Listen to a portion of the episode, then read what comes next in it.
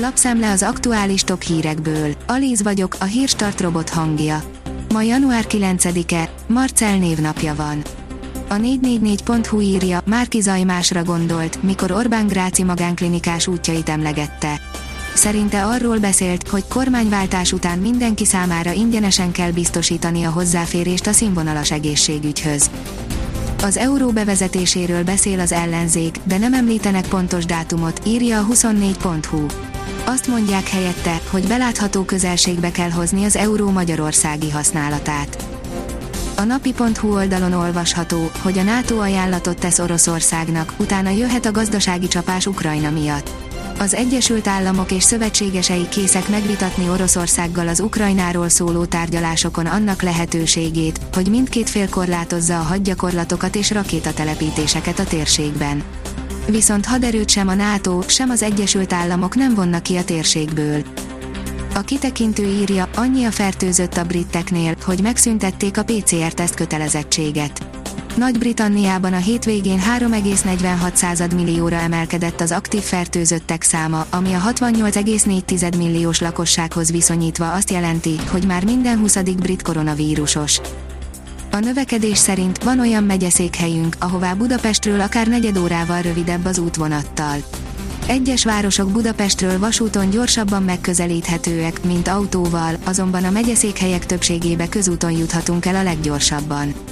Salgó-Tarján viszonylatában akár egy órával is hosszabb lehet az útvonattal.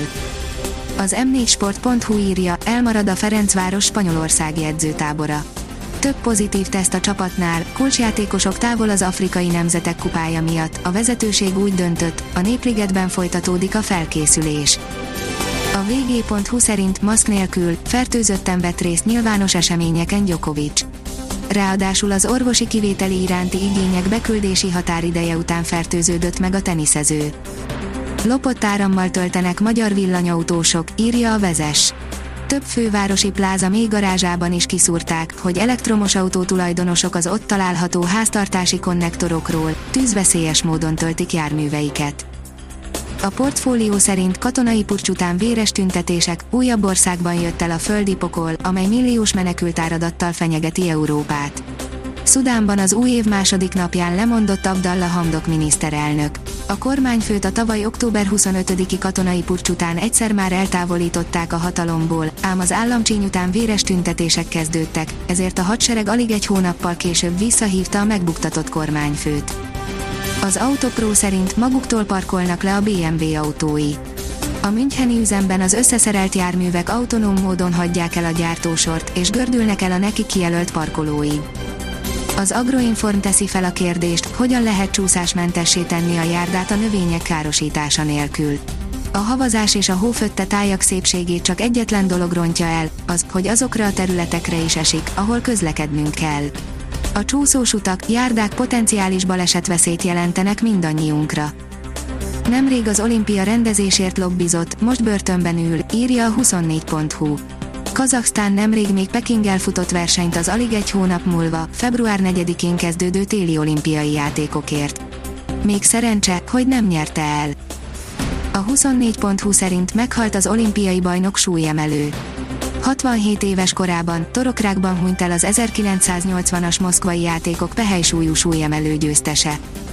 A kiderül szerint hóborítja az Alföld nagy részét. Az idei tél sem bővelkedik idáig nagy havazásokban, szombaton azonban a Tiszántúl több pontján 10 cm-nél is több hó hullott. A Hírstart friss lapszemléjét hallotta. Ha még több hírt szeretne hallani, kérjük, látogassa meg a podcast.hírstart.hu oldalunkat, vagy keressen minket a Spotify csatornánkon. Az elhangzott hírek teljes terjedelemben elérhetőek weboldalunkon is. Ha weboldalunkon hallgat minket, az egyel korábbi adás lejátszása automatikusan elindul. Beállíthatja, hogy az összes korábbi adás, vagy csak az aktuális tematika hírei következzenek. Köszönjük, hogy minket hallgatott!